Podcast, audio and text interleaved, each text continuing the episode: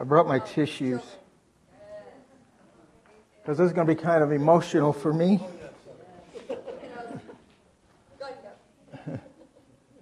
Oh, yeah, the children. They all got the message. They're leaving. They saw me come up here. They went running. A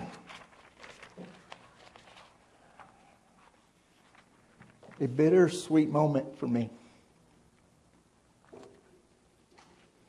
I can't look at Jim.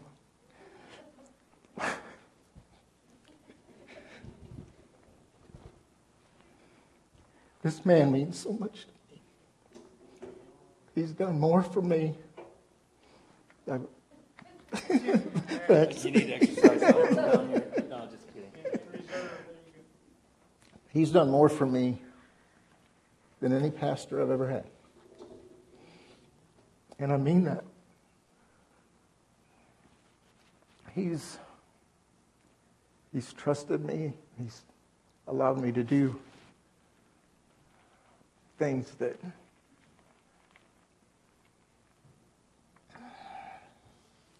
most pastors protect this pulpit with everything they got. That's my pulpit. I've heard that many years. That's my pulpit, and I got to protect that pulpit. And he does do that. He's careful about things, but he's allowed me to come up here and speak to you. Pastor Pickle says, yeah, me too.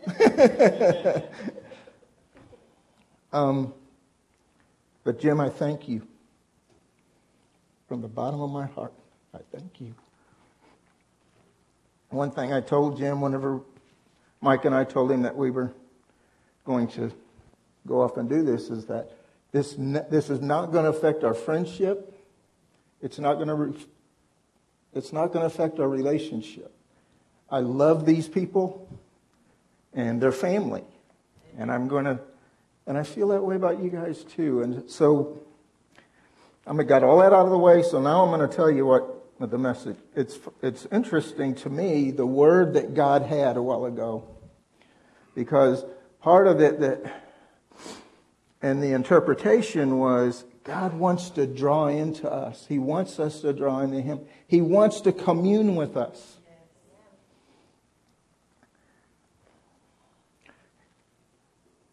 My scripture, the main scripture I'm going to use this morning is First Corinthians chapter 11. And most of you know that scripture in that chapter is where Paul's talking about communion. Right? But I want to go and I want to look at a piece of that scripture and a little more in depth. Because one of the things that I hear a lot, or we hear a lot from non-Christians, people that don't go to church, that won't go to church, is churches are just judgmental. I don't want to go and just be judged.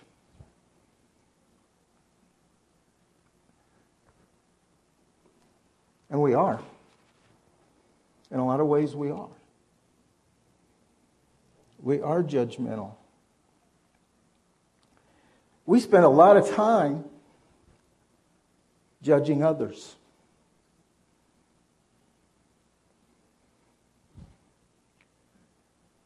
In this passage, it tells us to examine ourselves. Look at ourselves. Judge ourselves. I'm going to read starting at verse 28, chapter 11, verse 28 says, "But let a man examine himself, so let him eat of the bread and drink of the cup. For he who eats and drinks in an unworthy manner eats and drinks judgment to himself, not discerning the Lord's body. For this reason, many are weak and sick among you, and many sleep or are dead." For if we judge ourselves, we would not be judged. But when we are judged, we are chastened by the Lord, that we may not be condemned with the world. Now that word there in verse 28, examine, can also be interpreted as to test, prove, scrutinize, recognize as genuine. Now we're supposed to do that to ourselves. We look at ourselves and we determine whether we are genuine. We scrutinize ourselves. In Second Corinthians 13:5,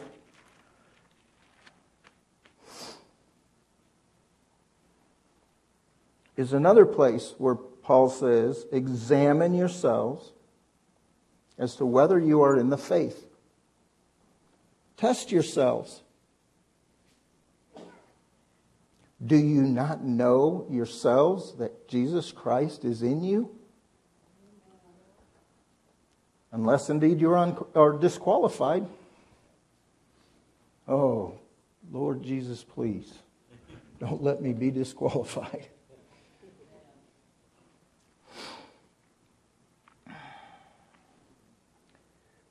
So we are to examine ourselves, look at ourselves. You know, in 1 Corinthians 11, he said, if we judge ourselves, we will not be judged. I also believe that if we examine ourselves, let me put this on silent. I should have done that before. If we examine ourselves, I believe also we won't be so judgmental to others. Because when we start really examining ourselves, we see a lot that needs to be fixed. I do, in me. That's one of the reasons God's called us into this other ministry, is from examining ourselves. So how do we examine ourselves?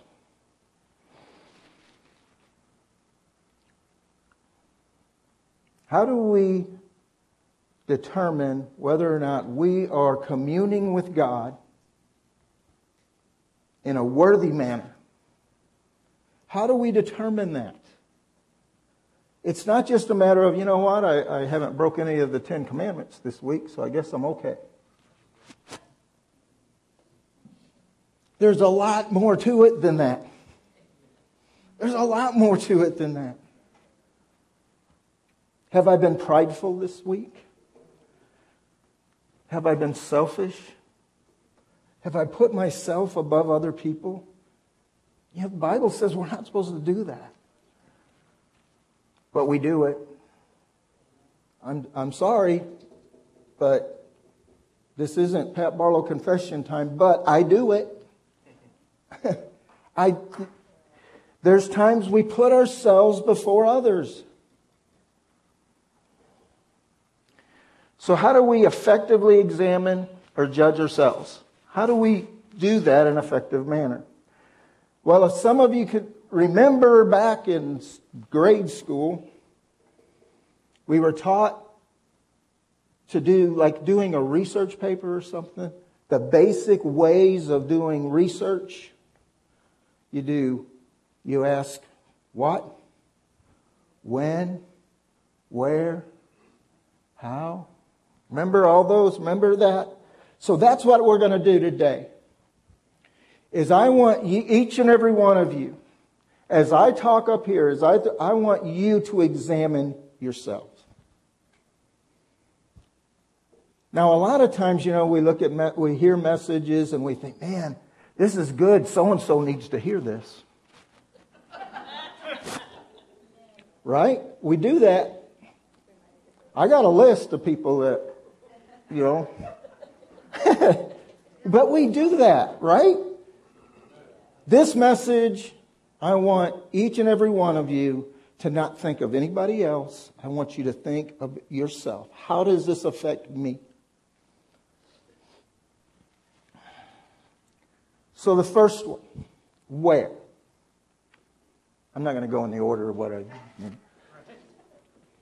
because I'm going to go in the order of the way it came to me. In Genesis chapter 3, the fall of man. We all know the story well, right? I want to read just a few verses in chapter 3, verse 8. And they heard the sound of the Lord God walking in the garden in the cool of the day. And Adam and his wife hid themselves from the presence of the Lord God among the trees of the garden. Then the Lord God called to Adam and said to him, "Where are you?" You think God really needed to ask that question? God knew right where they were. So he said, "I heard your voice in the garden and I was afraid because I was naked and I hid myself." He said, "Who told you you were naked? Have you eaten from the tree of which I commanded you that you should not eat?" So these are the questions I want to ask you. Where are you in relation to God? Where are you? Where is your heart? What are you trying to hide from God? If you got things in your life you're trying to hide from God, well, it's futile. We all know that. We can't hide anything from God. But you know what? There are things that we, each and every one of us, try to hide from God. We think if we don't confess it with our mouth, maybe God won't notice it. Right? But God knows. So where are you? Where are you?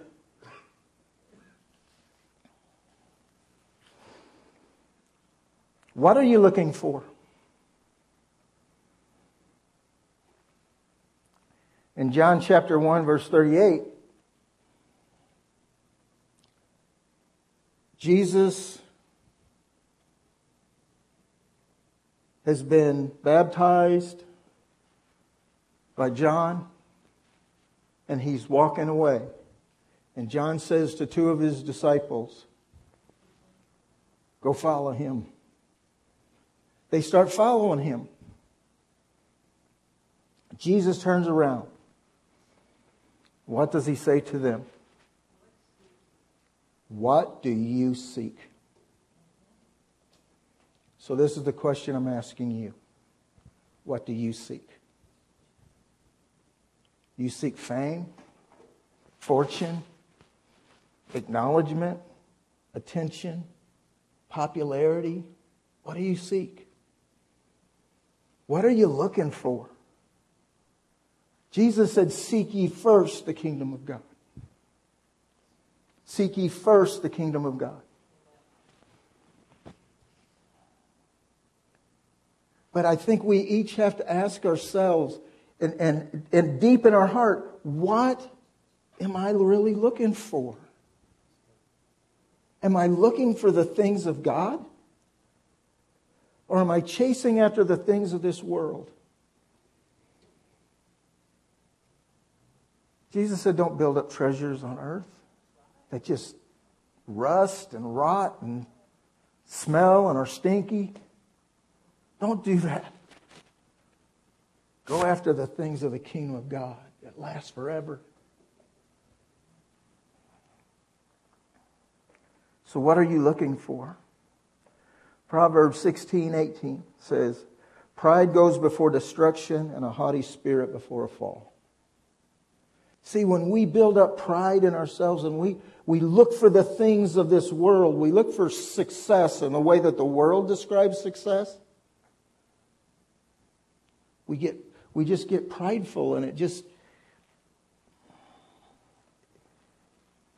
It gives us that haughty spirit that isn't going to do nothing but fall.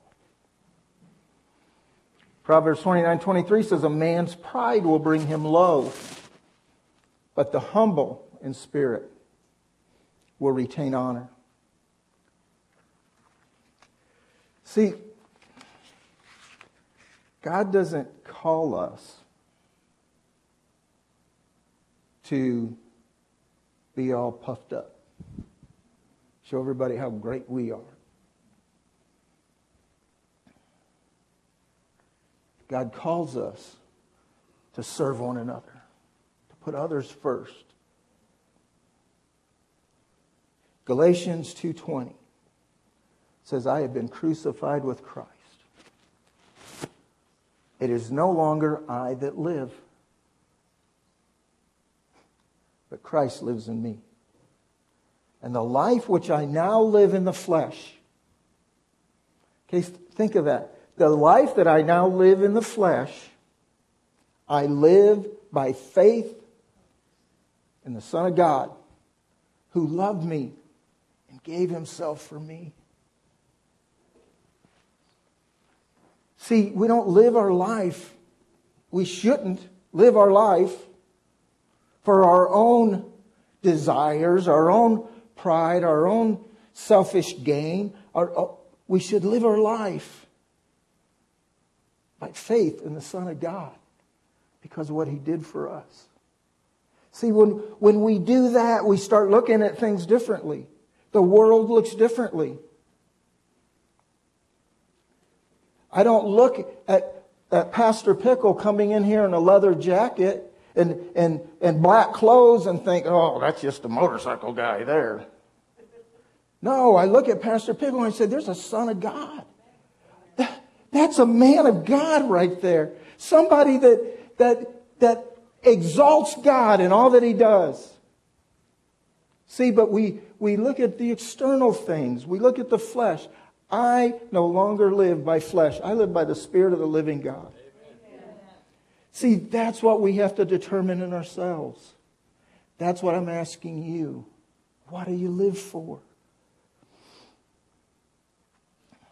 Why do we sometimes feel confused?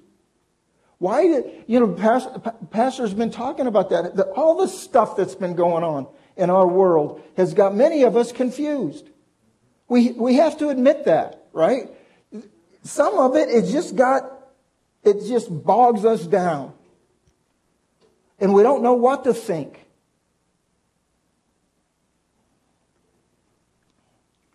There's constant changes. The world events. Daily struggles. Those bratty kids.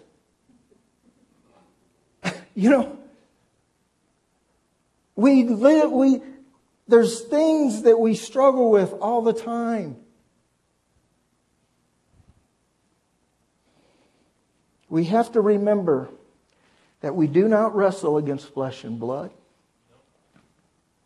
but against principalities, against powers, against the rulers of the darkness of this age, against spiritual hosts of wickedness in the heavenly places.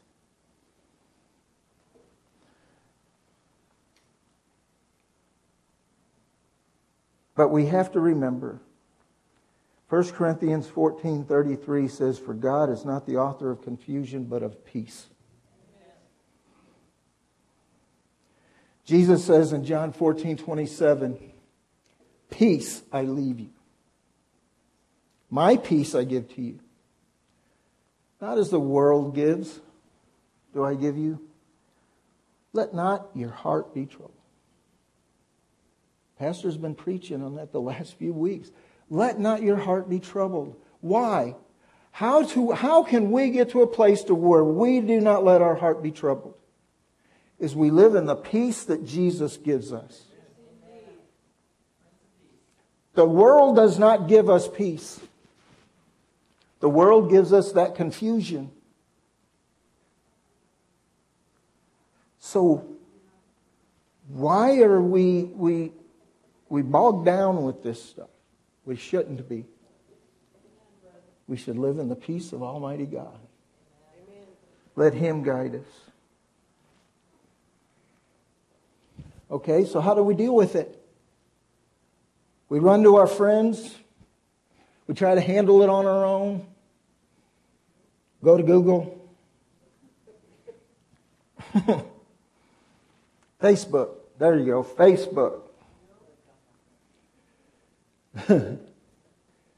See, ask yourself, how do I handle it? How do I handle it? The Word of God is living and powerful, sharper than any two-edged sword. You know, we as Christians, when we are struggling with things, Pastor Pickle talked about this too a few weeks ago. When we are struggling with things, we should be running to the Word of God. Because the Word of God has all the answers we need. Jesus says in Luke 11, verse 9, "So I say to you, ask, and it will be given to you. Seek, and you will find. Knock, and it will be opened to you. For everyone who asks receives, and he who seeks finds, and to him who knocks it will be opened." Are you looking in the right place?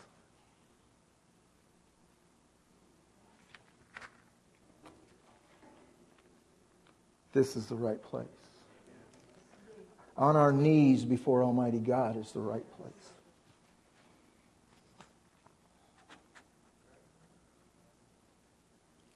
So who do we depend on? Who do you depend on? Our family? Our spouse? Our friends? Our pastor?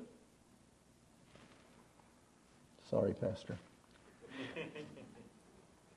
Our teacher. We have several teachers here. Do we depend on our teachers? Let me explain to you something. If you depend on your, and excuse me, Justin, but if you depend on your university professor, you got a lot of problems. That's right. I agree. He is one.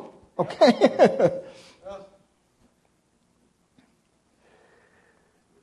In Matthew 10.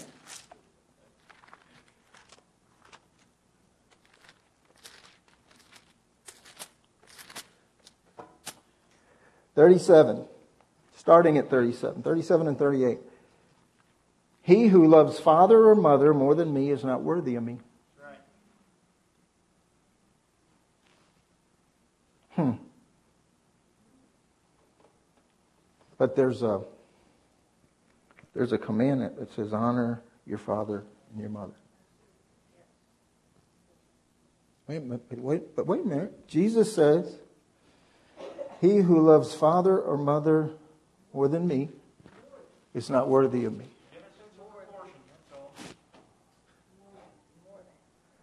More than. "And he who loves son or daughter more than me is not worthy of me. He who does not take up his cross and follow me is not worthy of me."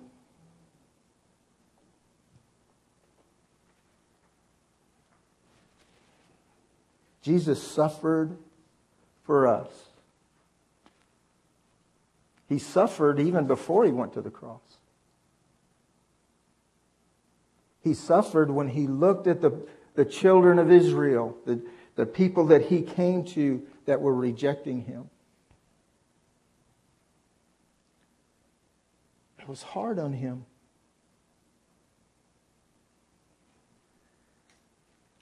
And then we don't witness to people because, well, they might reject us. They're not rejecting you. Get over it. They're rejecting God. You're just the container bringing the message. Get over yourself. I'm speaking to myself too, by the way. John 16:33. Jesus says, "These things I have spoken to you, that in me you may have peace. In the world you will have tribulation." Now, is Jesus telling us that everything's going to be roses and... No, in this world you're going to have tribulation. There's going to be problems. We're going to have things are going to come against us. That's what he's telling us right here.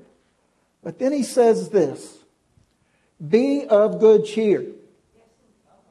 Now, wait a minute. You're going to tell me I'm going to come against problems. Things are going to come against me. And then you're going to tell me be of good cheer. I guess we know where James got it when he says, "Count it all joy," right? He says, "I have overcome the world." Where's your faith? See, who do you depend on? Ask yourself that. Who do I really depend on? Really, who do I depend on? When it comes down to it, who do I go running to? Do I go running to my spouse? Do I go running to my pastor? Do I go running? Who do I go running to? We should go running to Him. That's where we should be running to. But let's face it, folks, we don't always do that.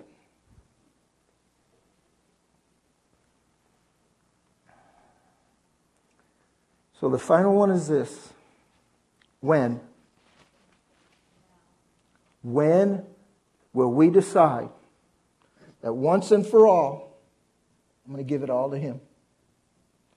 Once and for all, everything in my life, every portion of it, the things I've hidden, the things that I've run to other people with, everything in my life, I'm going to give to Jesus once and for all.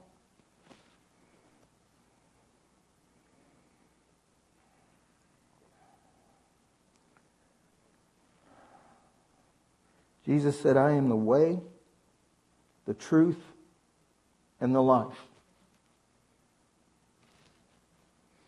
No one comes to the Father except through me.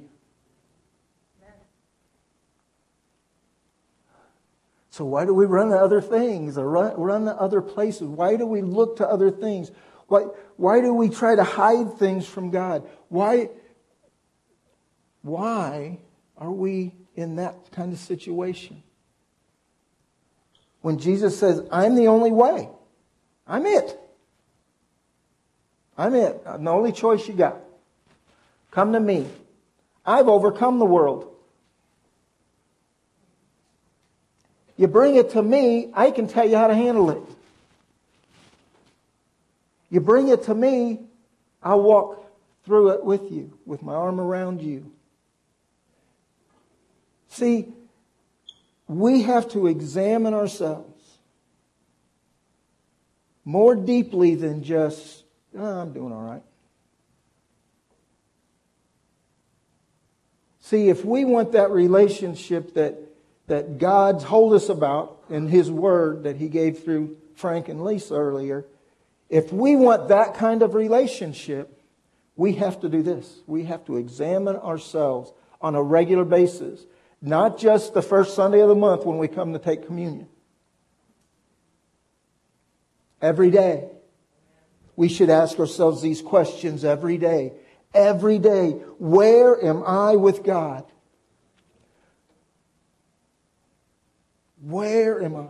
What am I doing? Why am I doing this? Why am I trying to hide things from God?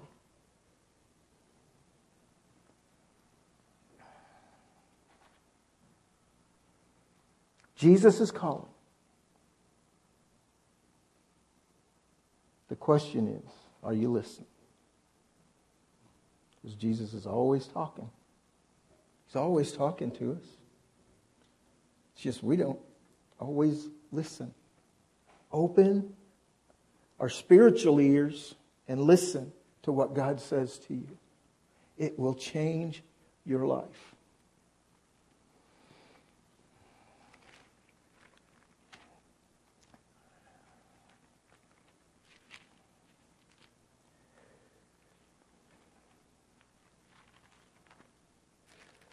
got one more verse that I want to read to you before I do that.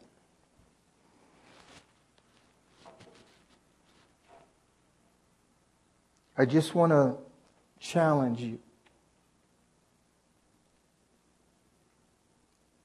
to take everything that you have that you're trying to keep from God and finally put it down.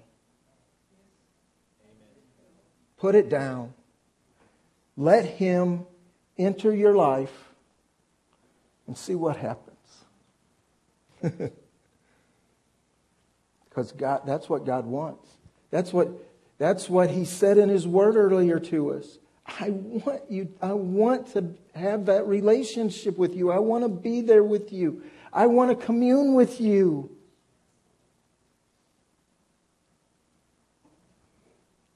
So is it God that's stopping it? Then who's stopping it? We're stopping it. If we don't have that kind of relationship with God, it's our problem.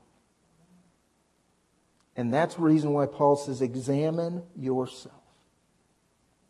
Examine yourself. Cleanse everything.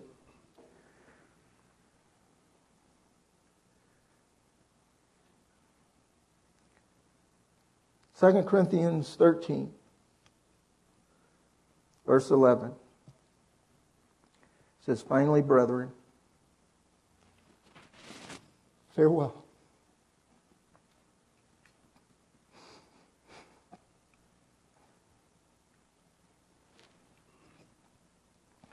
Be complete. Be of good comfort. Be of one mind.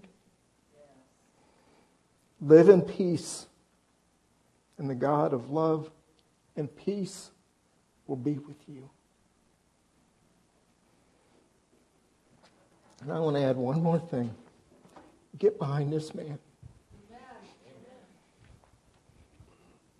He's your pastor. He loves you. He's my pastor. He loves us. He prays for us. He lives to serve us. I know that. I've worked closely with him for the last few years. Get behind him. I love you guys. Let's pray. Father, we come before you. And Father, as we examine ourselves, we ask that you just help us to cleanse, to get rid of, to throw off all those things that we've been holding on to that are of no use to your kingdom. I thank you, Father, for the opportunity you've given me and Robin to serve here. I thank you, Father, that this is our forever family. We're not separated, that we're still of one mind. I thank you and I praise you, Father, for each and every person here. And I ask, Father, for your blessings to fall on each and every one. I thank you and I praise you. In Jesus' name, amen.